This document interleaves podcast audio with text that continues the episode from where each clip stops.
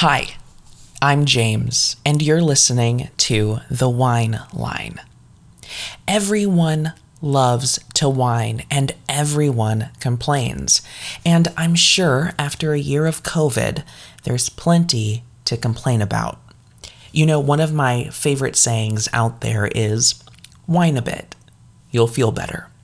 And that's exactly what this podcast is all about.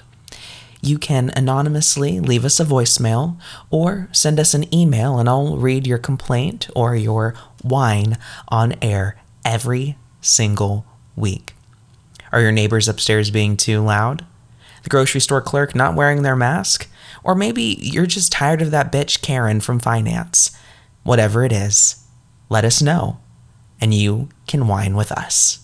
So sit back, relax, open a bottle of wine, and listen to The Wine Line.